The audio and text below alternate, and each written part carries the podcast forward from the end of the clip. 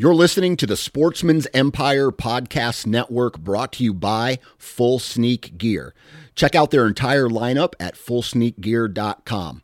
Also, be sure to check out our entire stable of podcasts at sportsmansempire.com.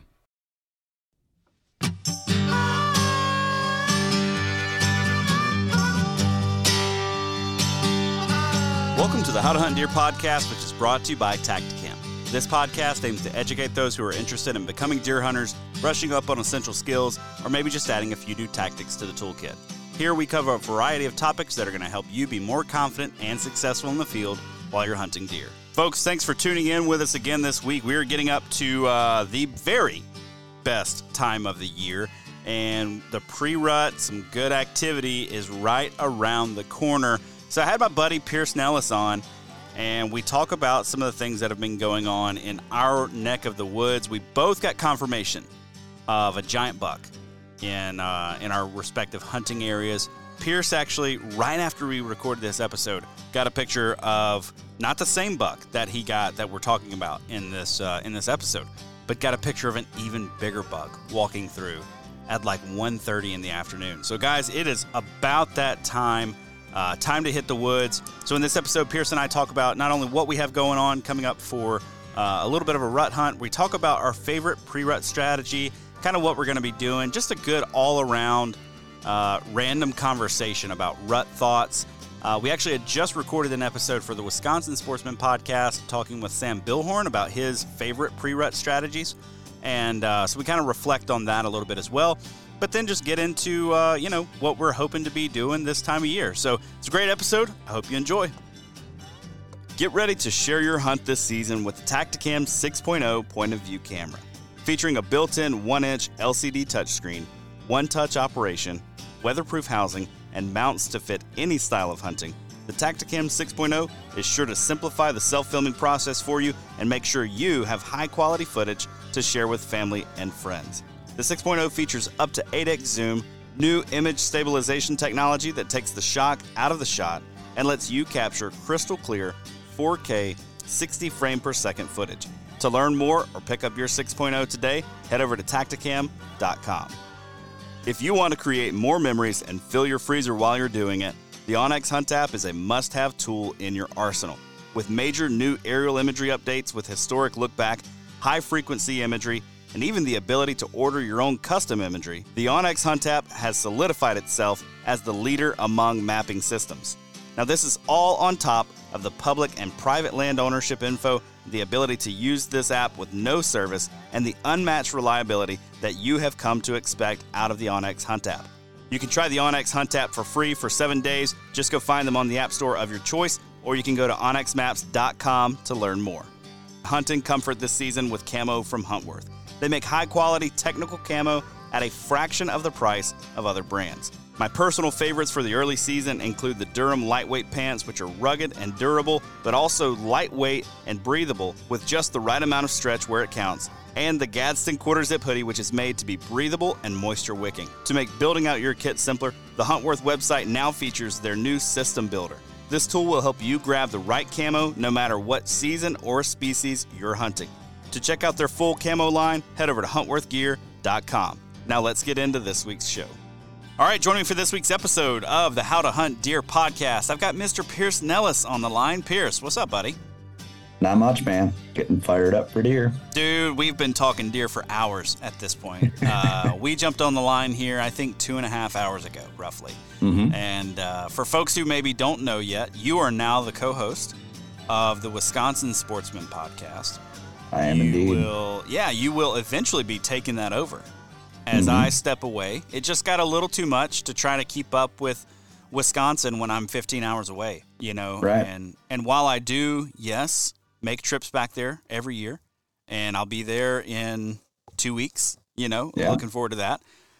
But at the same time, you know, it, it's just hard to keep up with what's going on there. I mean, we had to cancel it. We had a trip planned for the summer, had to cancel that.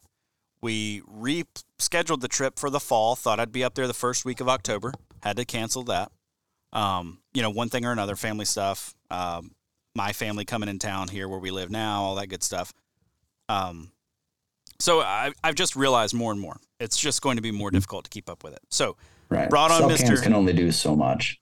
Right, right. Cell cams can only do so much, and you know I'm living vicariously through you. And and I'll be honest with you, man. It's you know Wisconsin is really like a sportsman's paradise, uh, Mhm. where I lived, where you lived. Like it, it is the mecca, right? You got everything there you could want. You got big deer, you got turkeys everywhere, you got uh, trout fishing all over the place, and whatever anything else you like to do. If you like to pheasant hunt, duck hunt, all that stuff's up there.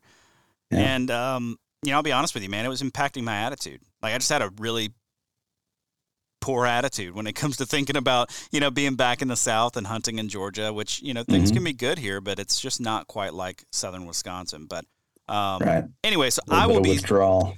yeah, man. It was, and and every time I had to talk about Wisconsin, it it it brings me back into this like state of depression of realizing that Mhm. I'm not there. So, um, you know, I'll be stepping away from that podcast. This will allow me to kind of uh, still come up, still do the things that I'm doing, but I don't have to be thinking about it all the time. I, I I'm living in one world, and that's just a trip that I'm going to make, rather than trying to live in both worlds all the Mhm. time. So, Yeah, um, man.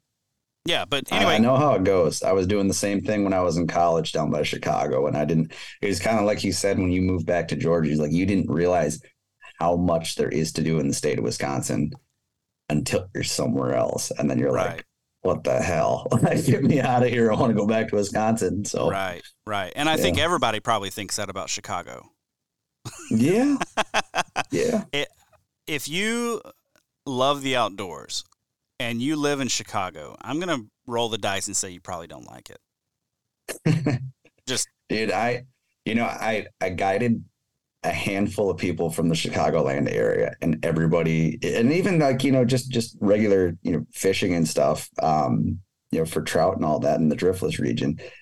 We get so many Illinois plates up there Mm, at bridges. Like there's so many people who know like god I would love to live up here and you know take advantage of this resource. And you know it's a lot of a, a lot of you know very wealthy uh retired or semi-retired Chicago professionals who make the trip up there. But I mean, I, I know a guy who's uh, he's not retired, but he's he's doing well for himself. But I mean, that dude, he he literally drives up with his wife in their airstream every single weekend from like April through the last week of trout season. And he comes up and they camp at the same campground. They've just got a standing reservation and they camp the airstream. He does his fishing and you know whatever he wants all day.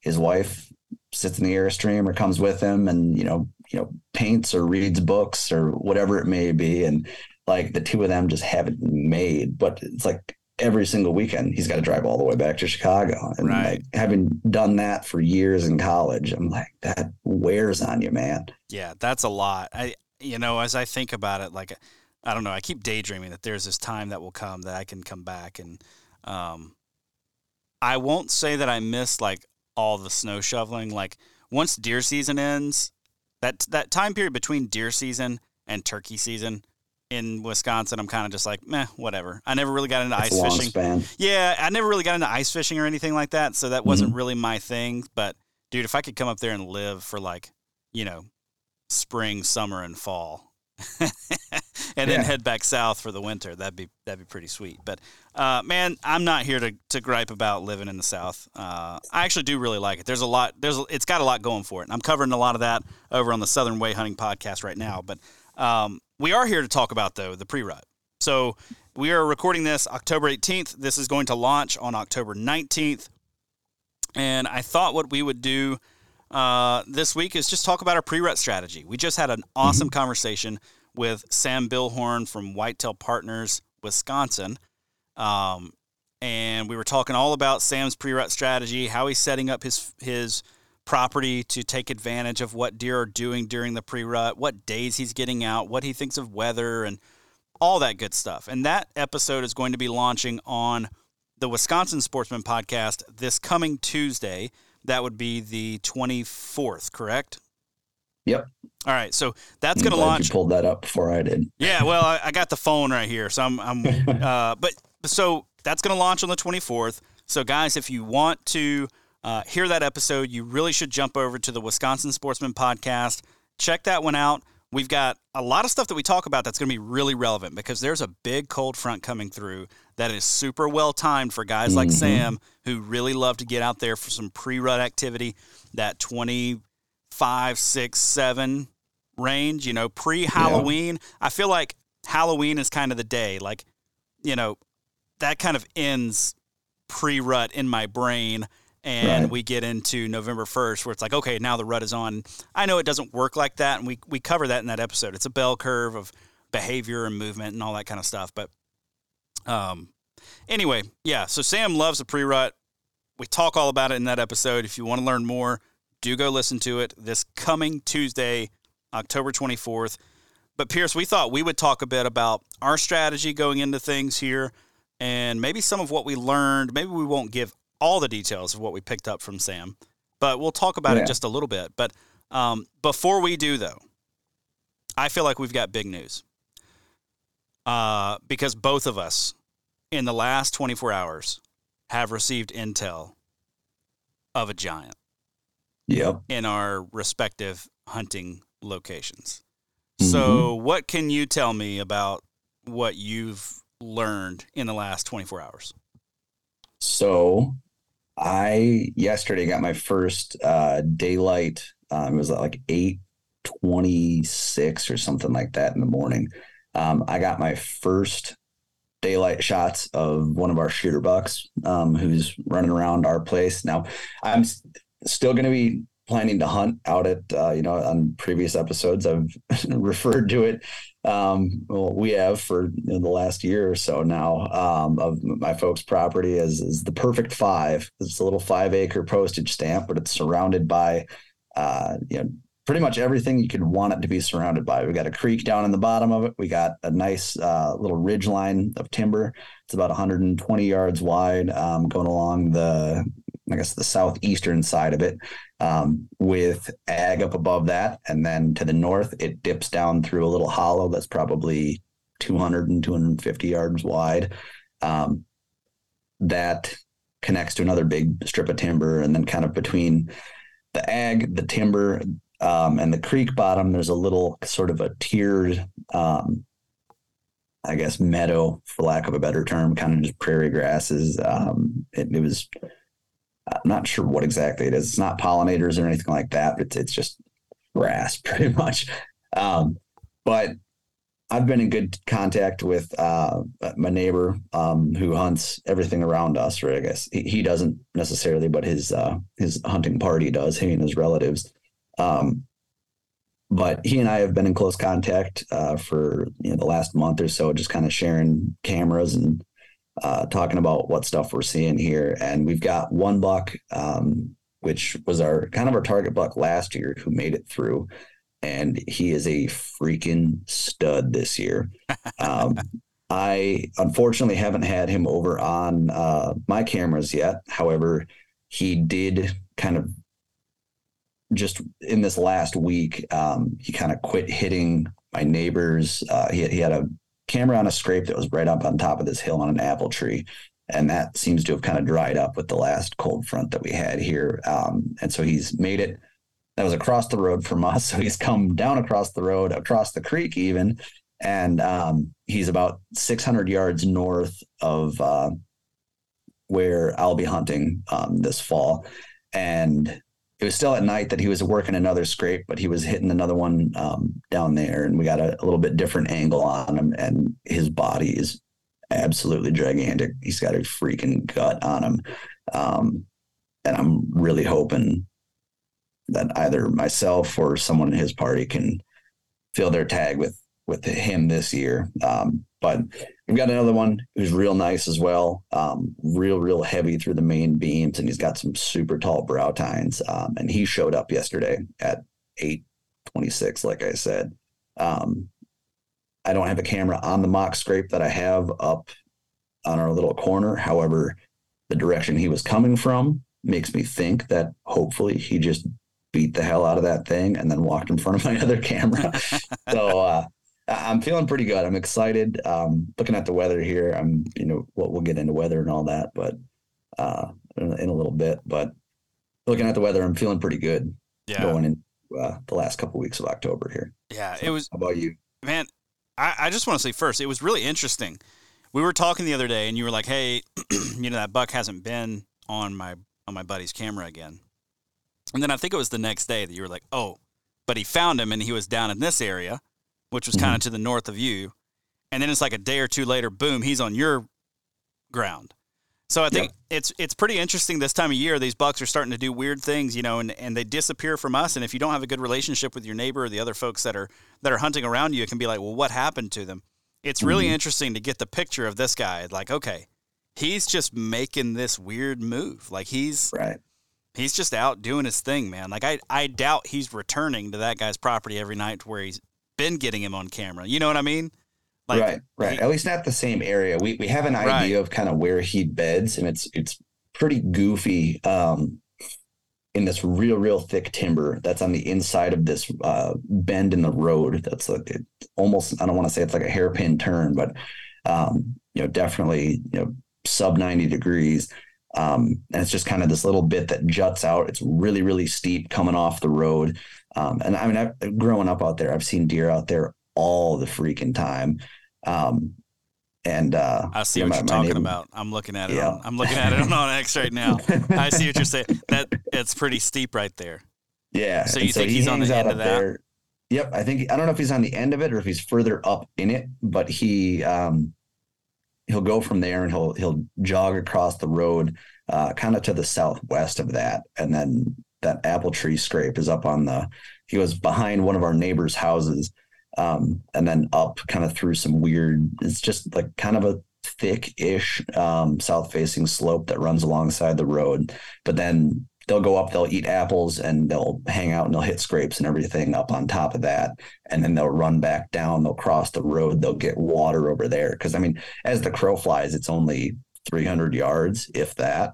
Um, to get from you know really the top to really I mean ridge top to ridge top it's probably 400 um it's it's nothing nothing too crazy. And I mean especially as they start getting into the rut those bucks are you know covering ground like crazy. Um you know I think well was, we just talked with Sam. He was saying that he's had a in late October he's had a couple of bucks that have covered you know multiple ridge tops on a 40 acre stretch or whatever that were like you know he's they've covered a thousand yards in an evening before dark, right? And Right. so, right. um, Yeah. you know, for for us on that small parcel, it's just really a matter of okay, they're around. We just need to be in the right place at the right time when they cut through our little corner, and uh, we can make it happen, which they usually do. Yeah. Yeah. Man, I, I'm looking at this. Does your buddy have a food plot too?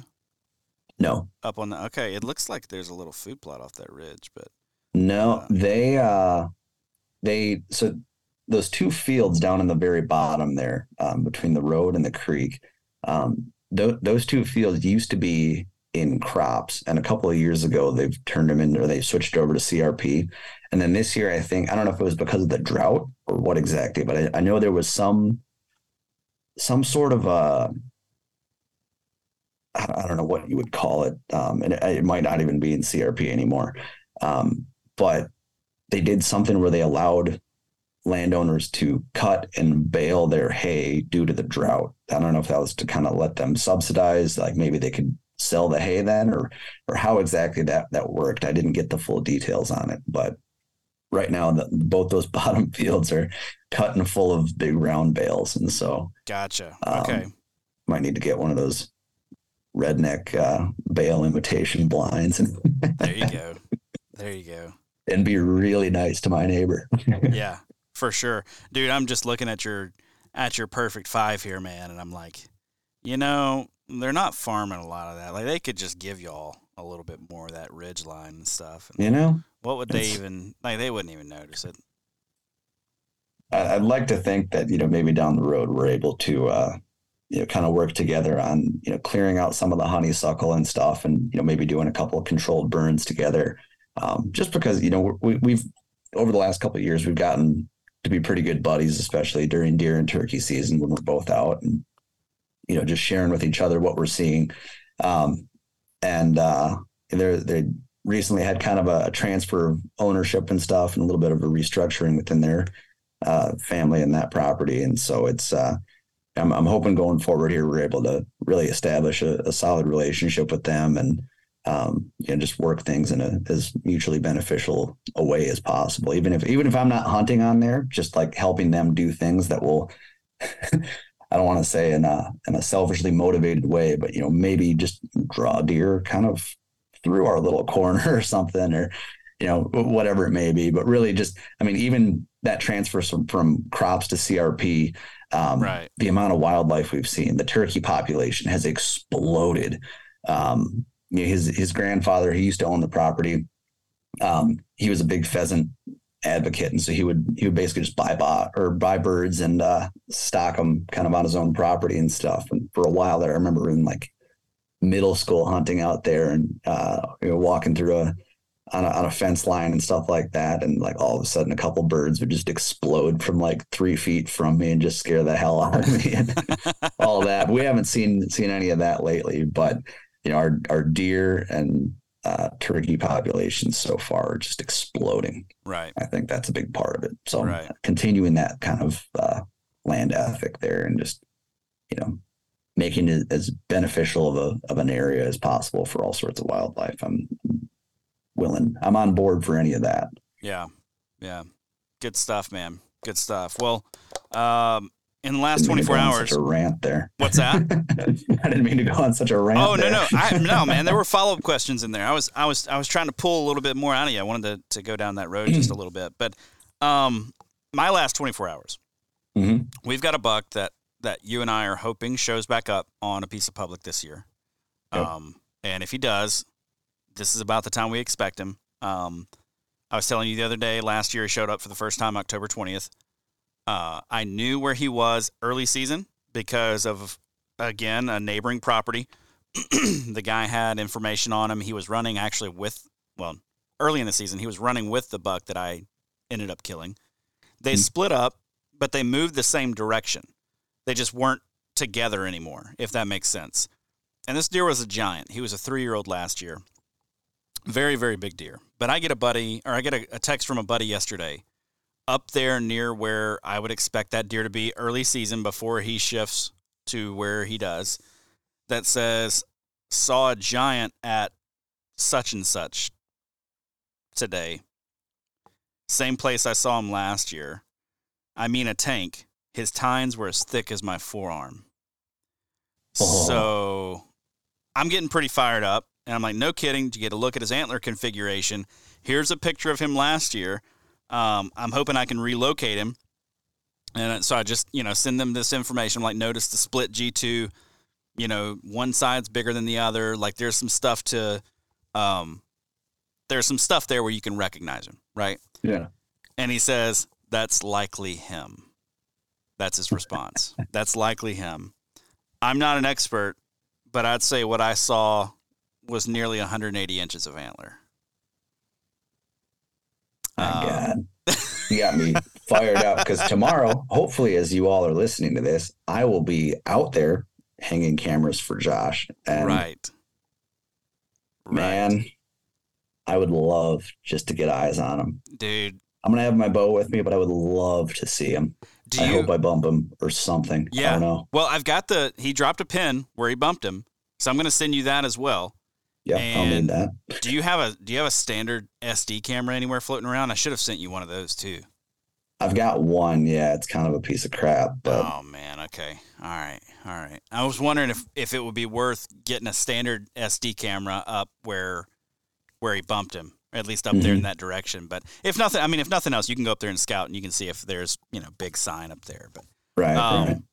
so, and then he follows it up. His body weight has to be 250, maybe more.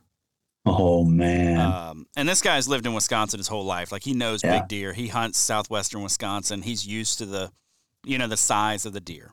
hmm Uh, and then it just goes on. He jumped up while I was. Uh, I can't say that part because you might figure that out. Uh, I was shocked. His antlers were so thick.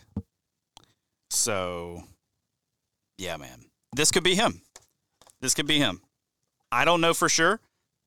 Um, but with, you know, with him saying, "Hey, that with that antler configuration, that could very well be, could very, very well be the same deer, or, or for him to say it was likely him, you know, Mhm. um, is real exciting, dude.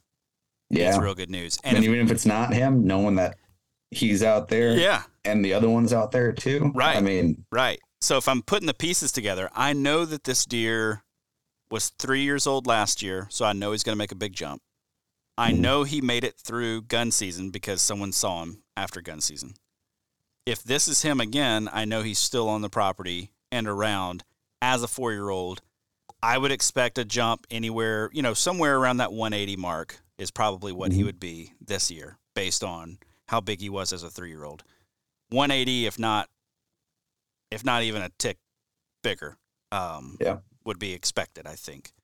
Uh, so, man, putting all those pieces together, it could very well be him. And if it's not him, well, then there's another big one to chase up there. And that's the same area where you know this deer was up there last year, uh, in in uh, this section. I'll just say in this section of the Mhm. uh, of the public, and um, but this guy also jumped another big buck up there last year too, and so uh, this is just a good area for for this time frame. So I need to get in there and do some scouting, or you need to get in there and do some scouting or something where we can figure out like what are the pieces of the puzzle here, um, because I think that spot. I think that area might be a little bit overlooked for some very obvious reasons when we're you and I are talking about it off air. We know yeah. yeah. um, just an, an overlooked spot. Like, why would you hunt up there? You know, Right. if you think the spot where I'm hunting looks looks not real good on the map, like you definitely have no reason to hunt where he jumped that giant yesterday. Right. Dude, and it's it's kind of thing too where um you know, like we were talking the other day, we were texting about this and I was looking at on onX and you hadn't sent me the pins yet. And I'm like, where the hell is this feature he's talking about? What on earth? And then you sent me the pin and you explained it to me. I'm like, oh, yeah, so you need to be in there if you're gonna ever find that spot. Because you're right. As it, you know, as you're just looking at onX, it looks like absolutely nothing special. Yeah. Like it, it looks like any other, you know, overlooked whatever. Like just, you know, who cares? Um, but then once you factor in that, oh, okay, this is what's there. This is the the feature in the in uh in the landscape that is there, and you start looking around it, you're like, holy smokes, man! This whole area is, looks like. I mean, knowing that that's there, this whole area makes a hell of Right. a lot more sense now. And I'm right. uh, stop me if I'm giving away. Too No. much. I'm trying to be vague here, but No, you're good. And- well, I just I just want to say like this is a good segue and a good point to make this time of year. Like if you're bow hunting during the pre-rut time frame or even, you know, this first that early rut time frame.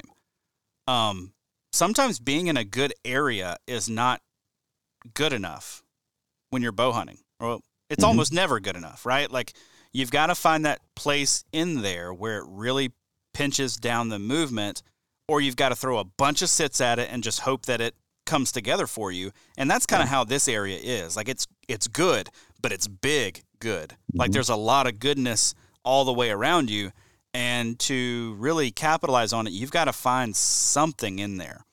And last year I just happened to find that special something between uh crossing some pressure other fun things that I just won't say. I hate that I've got to be so dang vague this year. Maybe next year I'll feel a little more comfortable talking about it. But uh, I want to kill. it- I want to kill one more out of there first. was it this podcast or another one that you got the message saying like, "Hey, I know where you're at." Oh, that was the Wisconsin Sportsman. Okay, Yeah, gotcha. I, I literally got a screenshot of where I killed this buck. Like the guy sent it to me through the county GIS map and was like, "Hey, I found the spot." Like, cool, dude. Shut up.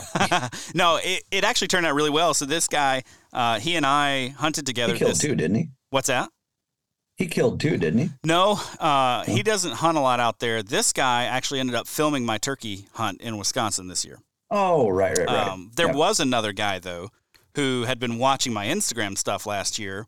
I pull up to the parking lot. I walk over. I'm like, "Hey, dude, I'm going this way. Which way are you going?" Or I actually ask him first, "Which way are you going?" I'll go the other way. Mhm. And he was like, "You look familiar." I just got done watching all your stuff. I'm like, oh, good, Great. good. I'll just point this camera at my face alone from now on. Then. Um, so anyway, uh, that's all beside the point.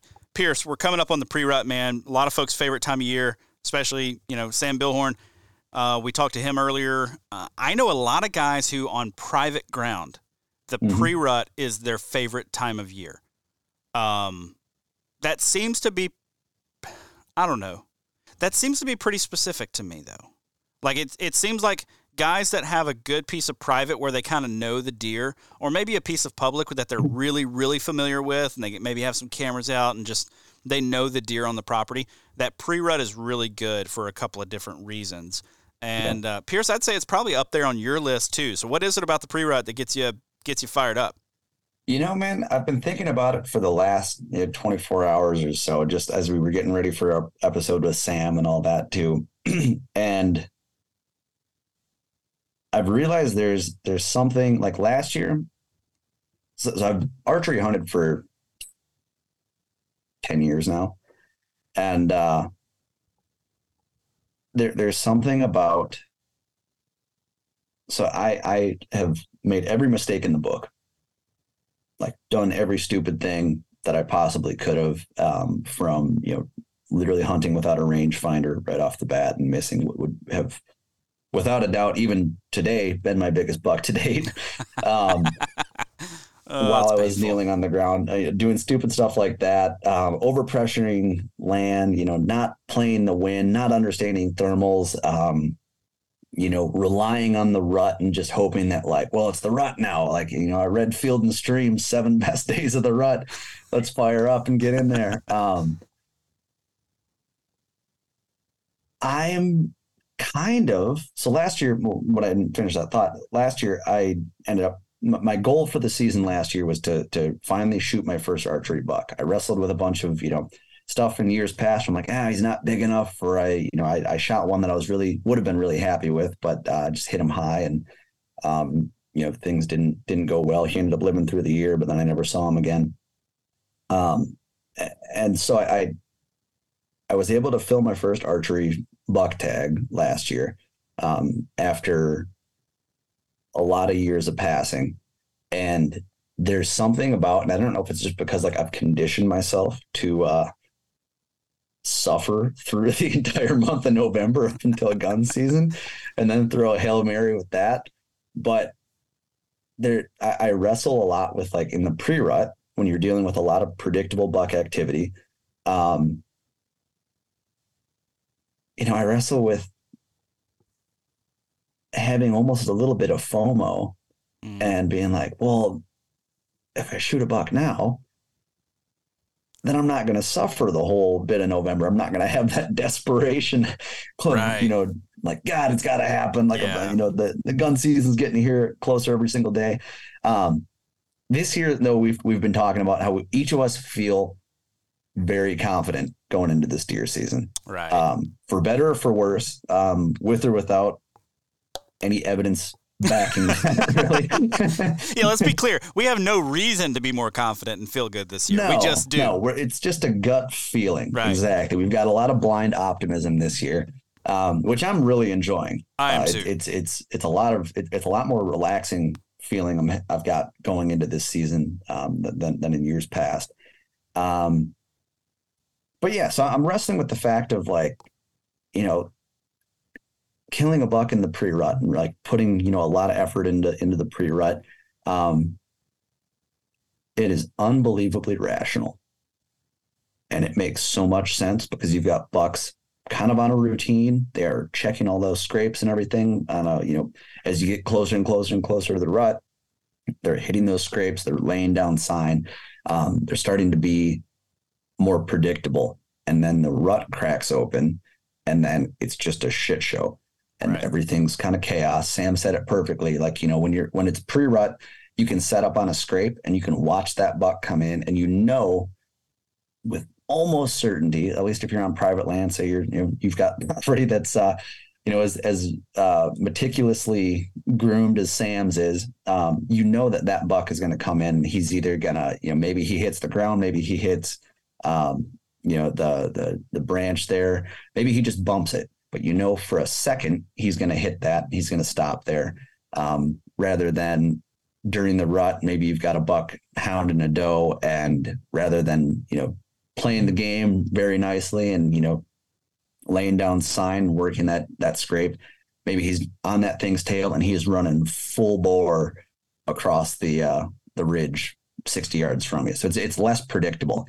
Um, which in a way I like, but at the same time, um, I think if you're you're really jonesing to get after a big buck um, and catch one that's you know on a routine, pre-rut's a hell of a time to do it. Right. Right.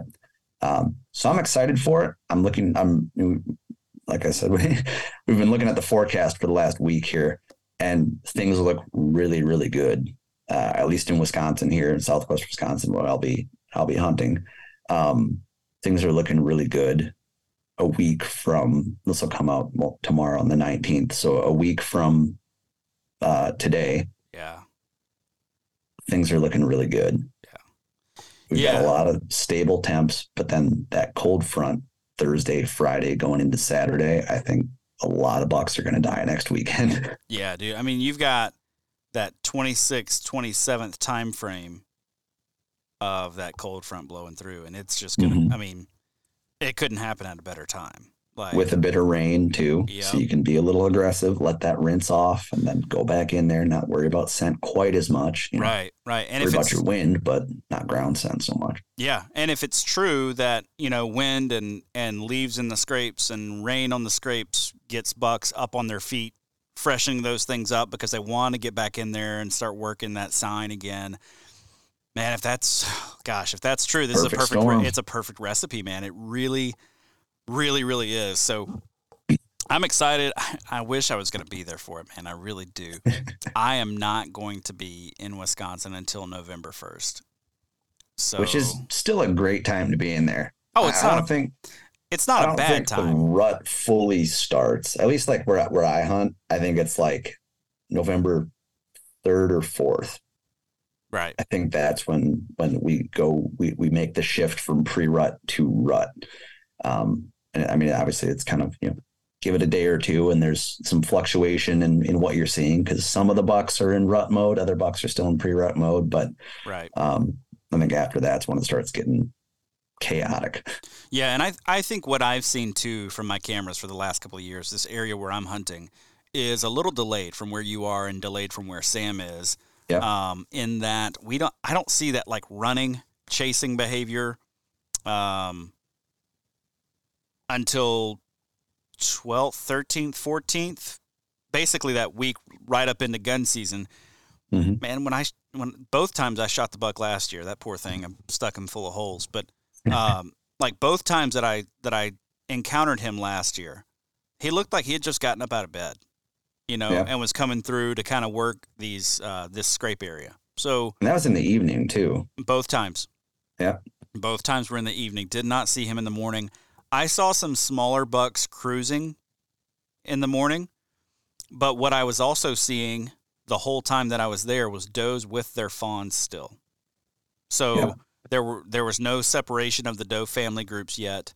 Um, I only saw one buck chasing a doe, and it was a it was a little little buck, and the doe had kind of I don't know if you've ever observed this behavior maybe around the rut, but like when the doe is not ready, at least this has been my thoughts.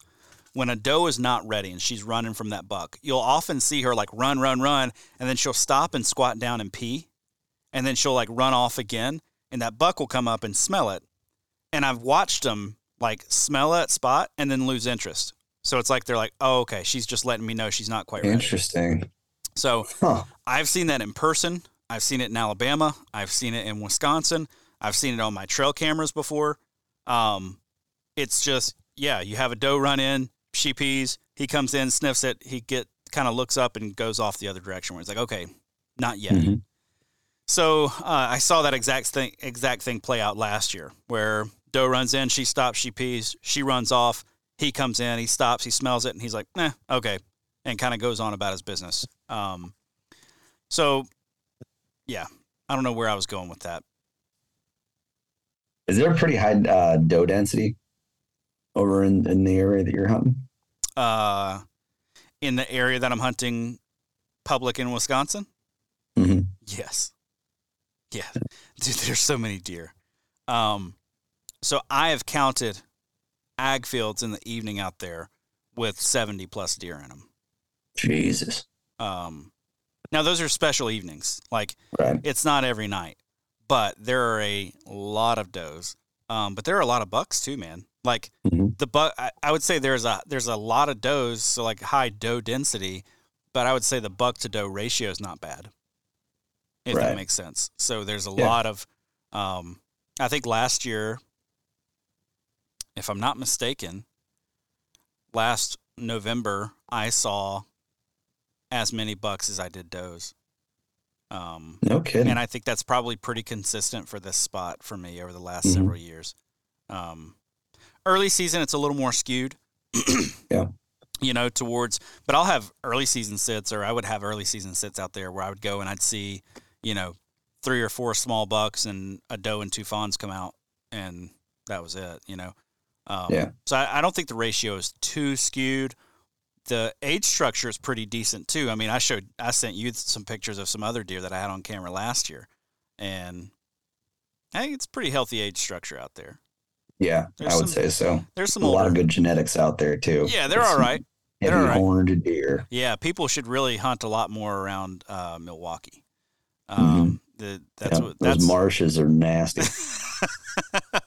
that's what we're talking about uh, for anybody asking.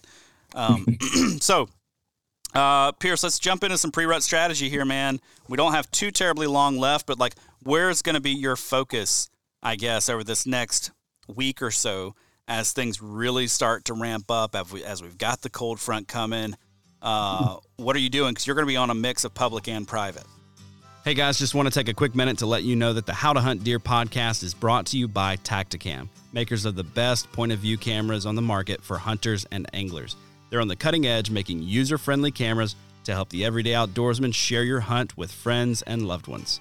Their new 6.0 camera has a ton of upgraded features this year, but the one I'm most excited about is the new LCD touchscreen. In my mind, that's a total game changer. And one area Tactacam really shines is with their mounts and adapters that are made with the sportsman in mind.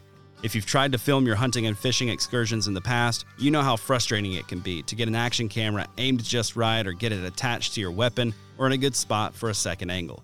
Well, Tactacam makes all of that a breeze with their line of accessories. This fall, I'll be using their stabilizer mount on my bow with the 6.0 camera and their bendy clamp paired with the 5.0 wide camera for a second angle and to make sure I don't miss any of the action. To learn more and check out their full line of products, head over to their website, tactacam.com. Share your hunt with Tactacam. Yep, I'm going to be on a mix of public and private. Um, this coming week, so prior to this episode releasing, um, as, I mentioned, we've got really, really stable temperatures. And so what I'm looking at um, is going to be a change in wind direction, and I'm going to be watching my cell cam out at uh, the perfect five to see if that buck shows up only on a specific wind. Because yesterday, in the morning, we had wind blowing out of the northeast. And so the direction he was coming, he had the wind right in his face. However, that was at 826. And at 10 a.m., the wind totally flipped, like did a perfect 180. And uh, I mean, that was the most buck activity I'd had on our ridge um, so far this season. So I'm still trying to figure out if that was wind related or if that was just they're starting to get fired up. It's November 17th yesterday. Um, and, and things are really starting to take off here. So I'm, I'm going to be focusing on public. Um, I think until then, uh, there's a marsh that I've got kind of on my radar near me um, that I'm going to be trying to figure out um, where there's sort of a pinch point within that because it kind of separates a really, really steep, hilly um, bit of public, which which is equally good. I saw a lot of um, sign in there in the early season. Um, I have yet to actually hunt it though, um, but I, I'm going to devote my time towards that, and then look for the pinch point between that super hilly terrain and then down in this marsh, where then kind of it, there's a little bit more gradual um, you know incline up to a, an ag field on top that's got beans in it this year. Um, so I'm, I'm curious to see just kind of how that plays out in there. I really got to get some boots on the ground. As I, we were talking, our Wisconsin trout season just ended this past Saturday, and so that's been taking up the majority of my time. Right. Um, and just hitting you know, running guide trips and stuff like that. So I, I'm just now finally starting to be able to fully devote my attention to deer, um, which I'm pretty happy about. But um, yes, I'm thinking that's going to be the the key um, for me at least my game plan. However, if that same buck were to show up um, later today or tomorrow morning, I might start thinking about okay, they're not as concerned about the wind um, direction as they are just wanting to lay down signs. So I'm going to make a play off of that and see about trying to get in there. Yeah. Um, what were those wind directions yesterday? Yesterday, it was blowing when he came by. It was blowing from the northeast, um, kind of east to northeast, um, mo- more so east, and then it flipped like an hour, hour and a half later. Um, kind of went north for a little bit, and then started blowing. Or I guess basically then it switched to a south wind and then a southwest wind, um, which we get a lot of out on our property. And a lot of times, like it, it bodes well for the morning because it'll actually blow out over the top of um, kind of this thicker sort of like, I don't know, meadow kind of prairie sort of thing that's kind of along the ridge top. Um, just downhill from the ag fields over there, where they a lot of times they'll run through our corner, through the ridge, and then they'll go out through that meadow, kind of weave in between all the there's a couple of apple trees up there, and they'll weave between those and some honeysuckle bushes, and then they'll drop down kind of through the at the very kind of the mouth of the hollow um, that we're in, and then they'll cross over there and work their way over to the other ridge top. Gotcha. Um, so, what was that wind doing before he came through? same direction. It stayed, uh, So it was, It was still- consistent.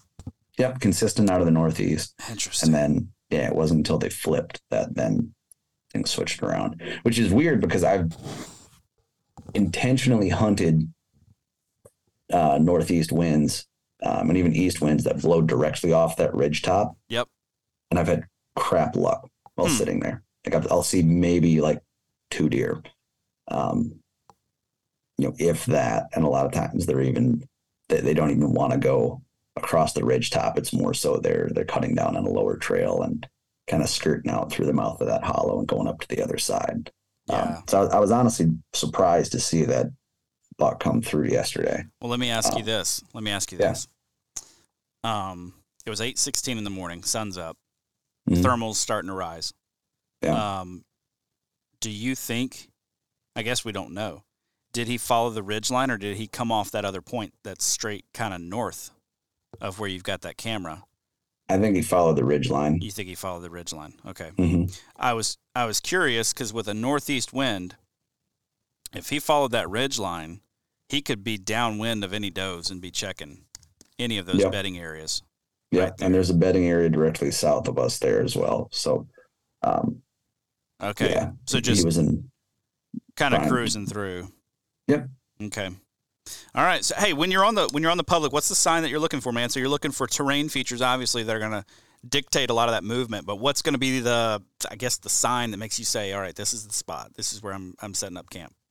If I find a heavy trail with a, a pretty worn out scrape um, near it or on it, I'll be probably making a set off of that. Okay. Um, otherwise, if I find maybe what looks like a buck bed and I'm starting to see kind of a rub line working to or from or along one of those heavy trails, um, I might try and set up off of that. But I think right now, going into before we get into November, I'm going to be focusing on uh, on scrapes. Gotcha. So are you trying to shoot the scrape, or are you trying to get fancy and do like a lot of guys are like, well, he'll he'll be downwind of it. He won't actually come in and work it. Or I'm going to try and shoot the scrape. you're gonna try and I'm not that. I'm not that good of a hunter. Dude, I, I'm the same way, man. Like if I, if I've got a scrape that's like I'm set up near, if there's any way possible to shoot that scrape, I'm gonna be on it. Um, Yeah. I pulled that last year. Uh, gosh, it would have been a few days before I shot the buck. For a few days before I, I saw him, maybe a day or two before I saw him the first time. Um, I had to get on the ground and I couldn't see the scrape, but I had a deer come in from that direction. And to this day, I don't know what deer that was or anything like that. Mhm. I couldn't see it, and I was kicking myself. I was like, man, that's the last time. Uh, now, granted, in this spot, I, I didn't have a choice, but I was like, that's the last time I set up on a scrape and that I can't shoot. Like Right. it's it's too predictable, man. Like they may not spend a Mhm. lot of time there, but my goodness, it's there for a reason. It's because that's usually where they walk. Like Right. they, they're not Right. really in the business. And I, I hear guys say this a lot, like, yo, you got to be back off the scrape. And I, I get it. I get it. Deer use their nose a lot. But like, I mean, off the scrape enough that you can shoot to it without getting winded, but right. I'm, I'm still hunting that scrape. but I think a lot, a lot of guys will say, man, you, you get 50, 60 yards downwind of it because that buck's going to come 30 yards downwind of it. And he's just going to scent check it. And it's like, maybe, yeah. maybe, but if I'm if I'm 25 yards from the scrape and that buck comes in 10 yards downwind of me, um, I'm just gonna. I, I feel like I've got a better chance of because I can shoot him at the scrape, and then if he, you know, if he's coming in, then I'm gonna make sure I've got a shot that's downwind. So Mhm. before he can hit my scent stream, I'm gonna take a shot, right? Yeah. Rather than saying, "Oh, I'm gonna be 60 or 80 yards downwind of the scrape," and then you watch him walk in 60 yards away and work the scrape and walk off out of your life. Like Right. I, I just can't get down, can't get down with that. I'd rather shoot that difference in the middle, Yep. and be able to shoot the scrape and shoot a little bit downwind if I if I at any way can. But Mhm. uh, man, that's gonna be that that would be my play too. I unfortunately am not gonna be getting out a whole lot for the pre rut. Um, well, like I said, that early November timeframe for where I'm going to be in Wisconsin is very pre rut ish. Mhm. Um, Especially on that property. Yeah. yeah, on that on that specific place. I mean, I know places around there where guys are like, you know, by November second, I'm seeing, you know, bucks chasing does. I'm seeing deer locked down, and I've I've seen quite a few deer locked down on this property too. But it's never until like the 15th, 16th, 17th time frame. Mhm. You know, that's usually right before gun season when Yeah. I when I see bucks locking down with does um, in this specific area. But uh, man, any any takeaways from the conversation we just had with Sam that you're like, hmm, that blew my mind. I'm going to keep that in my pocket for this year. Oh man. Um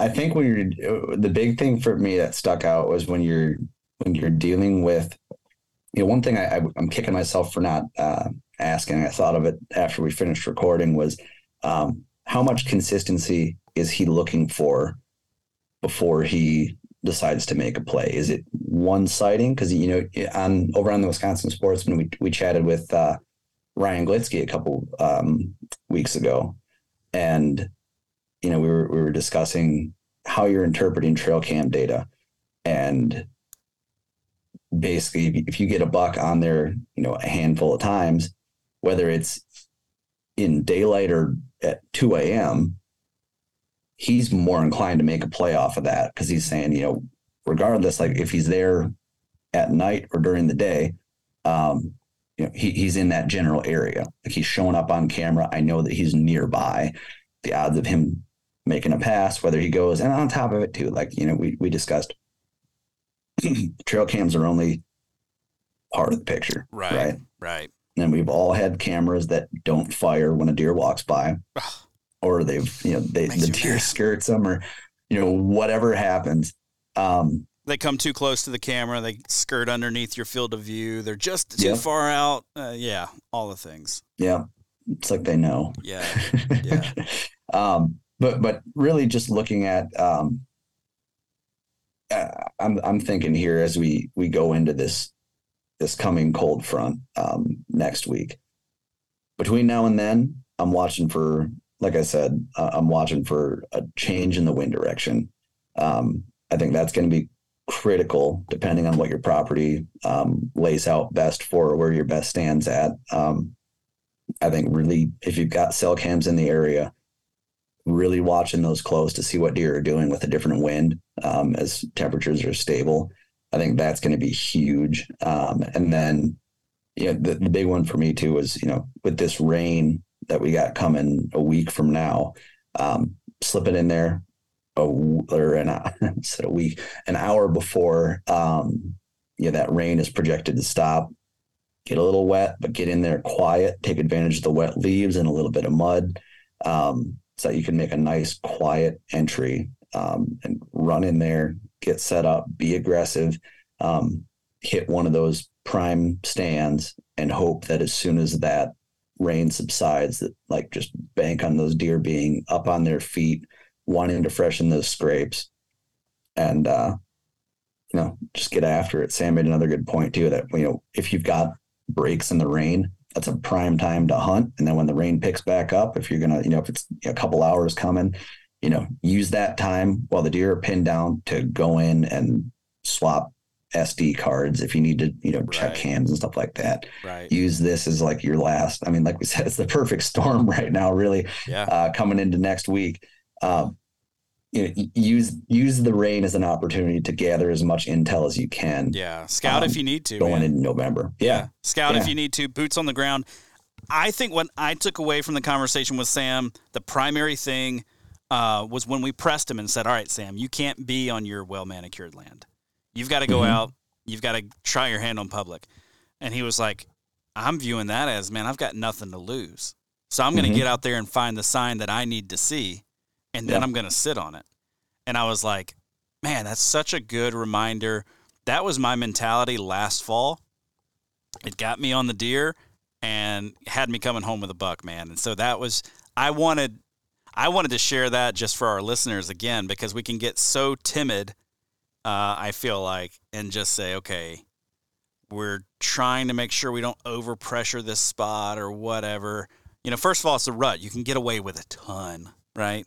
Mhm. Um, but second of all, what do you have to lose, man? If you bump them, Right. if they skirt you, if they move, whatever the case may be, keep going. Like just get out there and get after it. Find the sign that you need to see that Mm-hmm. says this is the spot that you have to sit. Don't settle right. for garbage sign. Uh, but then, then again, like last year, um, I have to bring this up again. The very first decent, and I say decent because it wasn't even that good. It was a faint deer trail um, that I crossed, and I said, the first deer sign I found, not that impressive, but we're getting closer. That's the trail I ended up killing my buck on. so, uh, also don't be afraid to, you know, but there was a lot more that made it good. I mean, terrain and a lot of other stuff came together to make that a good spot. Well, right. And if you've got a couple of days too, and you're hunting public, and you you find that faint trail, I mean, worst comes to worst, you know, obviously we're we're not all, um, you know, able to take, you know, multiple consecutive days off and stuff like that. But still, like if you're going into a spot for the first time and you're looking for sign, I mean, don't be afraid to set up on that and use that as an observation sit Right. and have an idea of okay, well, this secondary trail probably runs parallel to or intersects a main trail, and we'll be able to figure out okay, they're still using the secondary trail. It's enough of a trail that it that it, it it's it's there, right? right. Um, you know, who knows what's going to come out of that? Because especially if it's less less used, the odds of that being you know something that a buck might use because it's you know for whatever maybe the wind swirls he just knows that the wind swirls well um, on that trail or or whatever it may be. Um, you know we can kind of tell when there's a doe trail and stuff like that because it's usually a doe with a couple of fawns and they run the same you know food to bed pattern all the time. And as a result that trail is just worn down and just i mean a lot of times it's nice because it looks like a cattle trail and it's easy to find but um, you know, finding that secondary trail that intersects it and not being afraid to you know, make a play off of that. Um, because worst comes to worst, you learn something, right? Right. Okay. Like worst case scenario, absolute worst case scenario, you get busted. Okay, well that sucks. Not quite worst case scenario, you don't see anything. Okay, well tomorrow I'm gonna make a play somewhere else, anyways, Right. right? Right. So I think, yeah, like you said, just being flexible, not getting so locked into here's where my stand at, here's where the trail is, and you know, this is how I'm gonna fill my tag, you know, make plays off of the sign and be willing to relocate. Yeah, for sure. For sure. Man, I had Go where the deer are. Yeah, yeah. Go, go. Yeah, it's just like Dan Johnson's uh, shed hunting strategy. Go to places where deer live, and climb up in a tree and sit there and wait for them to come by and see what Mhm. happens. Um, one other thing that I was gonna just touch on because you you kind of hit it there. Um, not everybody can take a concentration of time off this time of year. I get that. Um, but you should really try. Like Mhm. the the odds are so much higher for you at this time of year. If you just take a long weekend, just add take Friday and Monday off and then hunt Friday, Saturday, Sunday, Monday. Scout all day Friday. Scout Thursday afternoon into Friday. Scout Friday, Saturday. You Mhm. know, and then hunt mon- Sunday, Monday. Like do what you have to do to to concentrate your time because this is the best time of year. It's go time now. Right. Like as of next weekend, that weather front is going to push through. It is the time to be in the woods. It Yeah. may it may be the best hunting weekend of the entire season. Yeah. I think that's fair to say. Other Absolutely. than other than if you're a gun hunter and you're like, you know, I've got the spot for gun season. Like, yeah, I get that. Okay, your your odds of Yeah. su- success may be Yeah. higher, but like this may be the highest odds weekend coming up. So get out there in the Mhm. woods, find the sign you need to see, climb up in a tree. Don't be afraid to make moves if you have to. Go where the deer are. Um, call in sick. Use some sick days, man. Do what you got to do. But get out in the woods. And even if you even if you can't do that, like say you can't even get away for, you know, three or four full days in a row. If you can find a way to work it with, you know, your job or anything where you can squeeze in consecutive morning sits or Right. maybe an afternoon and a morning so you kind of know, okay, this is where they went last night and here's where I'm going to set up this morning based off of that. Just so you can kind of get that real time intel, get eyes on deer, have a really good sense of what's going on in the woods. I mean, I, I, I mean, it's cliche, but time in the woods, uh, you know, kills deer, right? yeah, it does, Can't kill man. if you're not out there. and it's it's I'm learning more and more it's sequential time in the woods that Mhm. seems to kill a lot of deer too. Like Yep. it doesn't matter if I'm out this Friday or this Saturday and you know maybe I've hunted every Saturday of the season. Okay, great. You hunted 15 days, 16 days. Okay. That's awesome. But you had very little actionable intel. Yeah. But like if you hunt 3 or 4 mornings in a row, well boy, you just learned a lot about what the deer are doing right now. And you can change based on that rather than changing on what you learned a week ago that is now irrelevant, Mhm. you know? Absolutely. Um, and I mean, if your job is flexible, so many more jobs are flexible now after COVID. Like, man, last year I slept for like four hours a night. you know, I hunted from dark to dark every single day and worked at night. Got back at eight, nine o'clock at night, worked till 12 or one in the morning and did the whole thing again. Not I doing don't that know this how year. you did that Dude, last year, I- man. but do you remember like there were points in time where you and I talked and I was I was like a zombie. Mhm. I think I remember trying to record a podcast episode and I was like, dude, I, I don't even know if I can do this. Like right. I can't carry on a conversation Yeah. at that point, you know, much less try to ask questions that people care about the answers to. Mhm. Absolutely.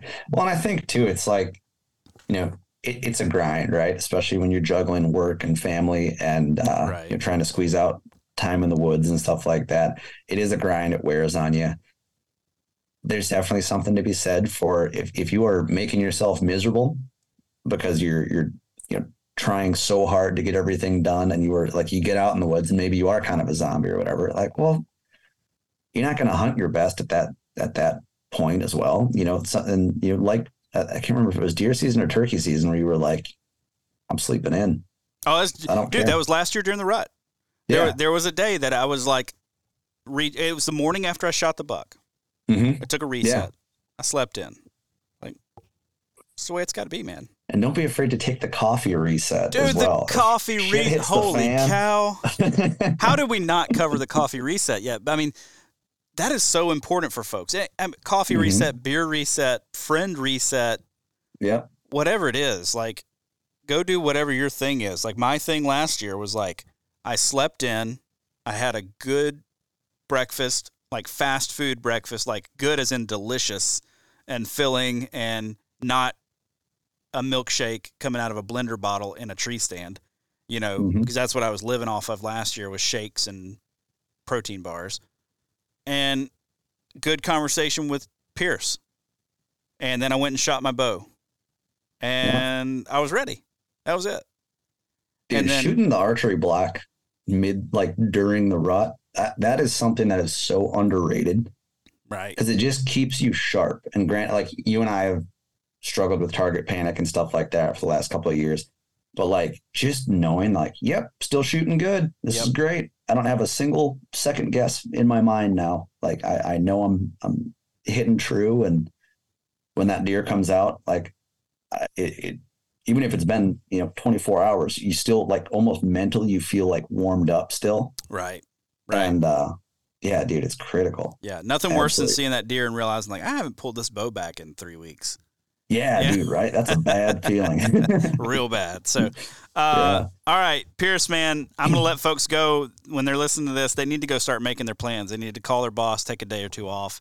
They need to Mhm. tell the, the wife they're going to be out in the woods. They need to get their gear ready, uh, shoot their bow, and, and get ready to deer hunt because the best time is upon us. So, uh, Dude, as we were talking there about getting your butt in the woods and you know you can't kill them from the couch, whatever, I heard like in the back of my mind, like all of the uh whitetail habitat solutions videos that I used to watch and stuff like that, like Jeff Sturgis just saying, Yeah. like saying you can't kill them from the couch is the worst bit of advice ever. Like, well, I mean, within reason of like wind, yeah.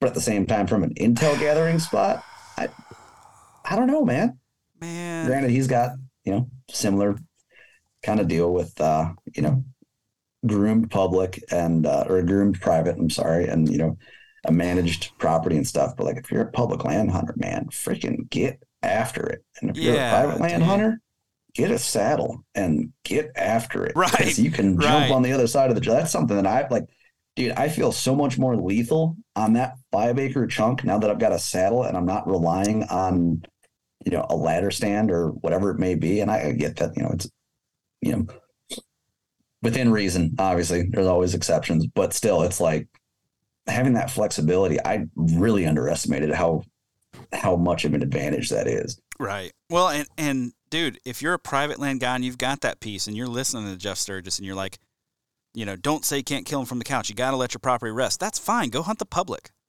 Go get yourself out there and get more experiences. Learn more stuff. Get yourself out there when the deer are up and moving. And if you don't want to pressure your property, because uh, I mean, I, I do habitat consulting. Like I get it. Like I'm, I'm Yeah. I fully understand. But go hunt the public, man. Go where go somewhere where you feel like you have nothing to lose and get after it because you're going to learn way more than you're going to learn sitting on your property or Mhm. not sitting on your property or whatever. You know, I think there's a reason Jeff's killed a lot of big deer. The Yeah. dude knows his stuff. There's no doubt. He has paved the way in the industry that I now call home, you know, as Mhm. far as professionally. But and he's and he's killed a lot of good deer on public land over the years. Mhm. Um, but I think that may be more of a symptom of how and when he's hunting what pieces of public land rather than his public land prowess. Yeah. When we watch him struggle during public land challenges and stuff that he's done with others, you know, when he when he went and popped up a uh, when I watched him go pop up a pop up blind on public ground and being like, "This is where I'm hunting for the morning," I'm like, dude, there's no way. Like Mhm. you you you lost public land credibility in my eyes, bud. Like you literally walked out there and you popped up a tent. It ain't happening for you today. Um, and so yes, listen to Jeff Sturgis on the things that you should listen to Jeff Sturgis on. Good guy.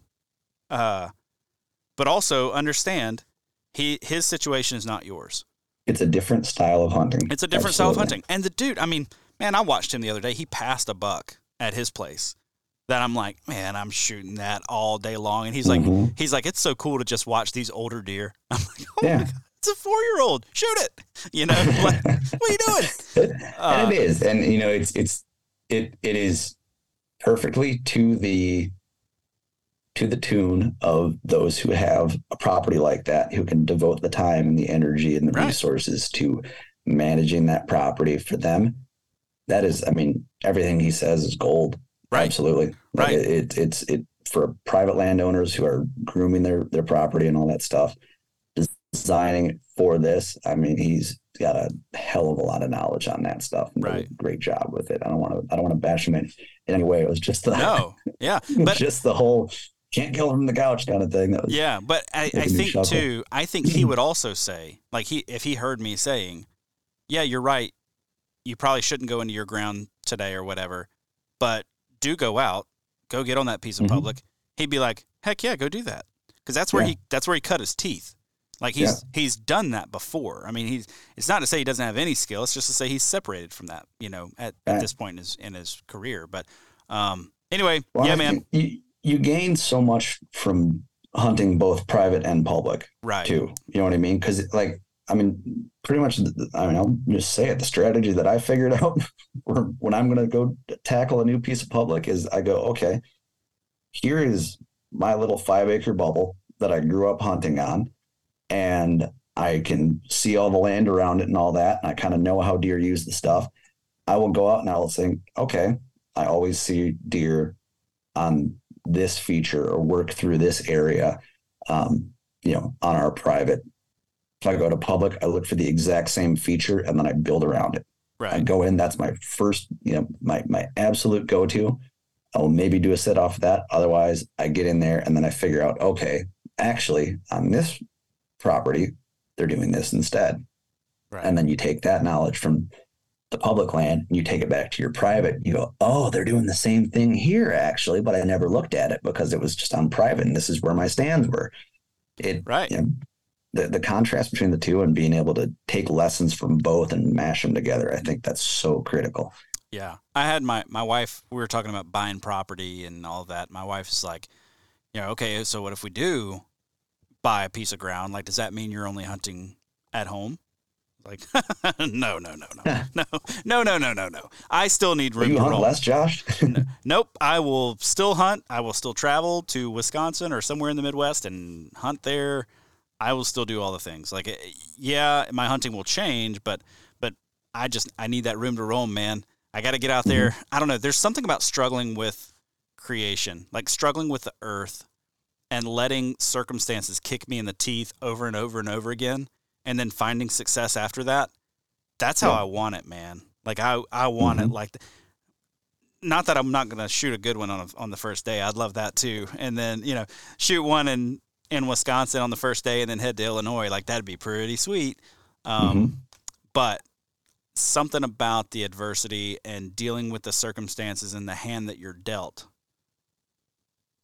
is exhilarating to me. And I don't yeah. know that I'll ever be over it. You know, mm-hmm. we've got good private that we can hunt, and I hunted it one day last year. Right. Um, and I didn't shoot anything. It's not that I didn't see anything, I just didn't shoot anything. And I don't know if it's psychological or not, but there's like a different feel to private versus public land. Right.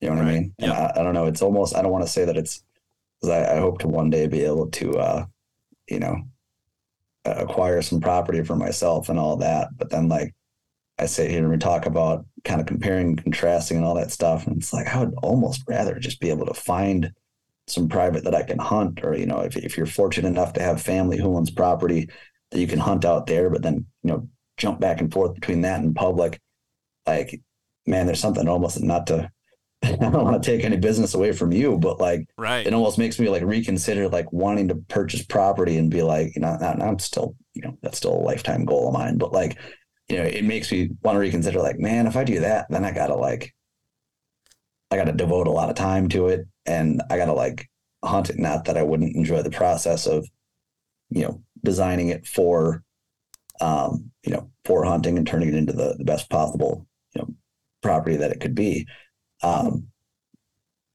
but at the same time, it's like then I'd still I would still feel guilty not trying to run around and like explore something new. You know what I mean? Right. Absolutely. I've got a I've got a guy. I just scheduled a consult with him in February of this year. I'm really really looking forward to it. It's a 40 acre piece that is literally a blank slate. Like we can do anything we want with this spot, and mm-hmm. it is in the middle of a national forest. Really? The dude has got the setup. It is in the middle totally surrounded on all four sides by a national forest. And it's his little 40, right? So we're going to make this thing prime as prime can be. It's going to yeah. have the best bedding, it's going to have the best food, it's going to have the best possible setups. And on those days that it doesn't set up well, or you know, because it is a 40. Like there will be days where it's like, hey, it's not your day, bud. Like this is not a Yeah. good one. Well, strike out on this giant piece of national forest ground. Right. You know, um, that's what I want. That that's what I want to have one day. Um, so, anyway, all right, Pierce, we got to run, man. Thanks for coming on the show. Looking forward to seeing uh, that kill pick that you take next weekend. Whenever you've got one on the ground with this cold front rolling through. Hopefully, man. Folks, until then, uh, go out and go, go check out the Wisconsin Sportsman podcast. Yeah. listen to our conversation with Sam. Oh my gosh, Uh, so good. You will absolutely benefit from it, regardless if you are from Wisconsin or any other corner of the country. Yeah. Um, Sam's just a wealth of knowledge Yeah. and an absolute treat to have on and talk about deer with. for sure. Yeah, I'm. It got me fired up, and it really, it's not specific to Wisconsin. So if you want to hear some good pre-rut content, go check it out. This coming Tuesday, it'll be launching 4 a.m. So if you want to be first in line, there you go. 401, you can download it. So, all right, Pierce, have a good one. Thanks. That's all for this week's episode. As always, thank you so much for tuning in. If you dig this show, be sure to subscribe to this podcast wherever it is that you get your podcasts. If you could leave us a five star review, I would very much appreciate that. While you're at it, you can follow along with my outdoor adventures on Instagram at How to Hunt Deer. That's also the best way to get a hold of me, suggest topics that you want to hear, guests you want to hear from, or questions that you'd like me to explore on the show. Big thanks to our partners Tactacam, Huntworth, and onX. Please go support the brands that support this show and help me bring you great content each and every week. If you're looking for more outdoor content, check out the sportsmansempire.com where you're going to find my other podcast, The Wisconsin Sportsman, as well as a ton of other awesome outdoor podcasts.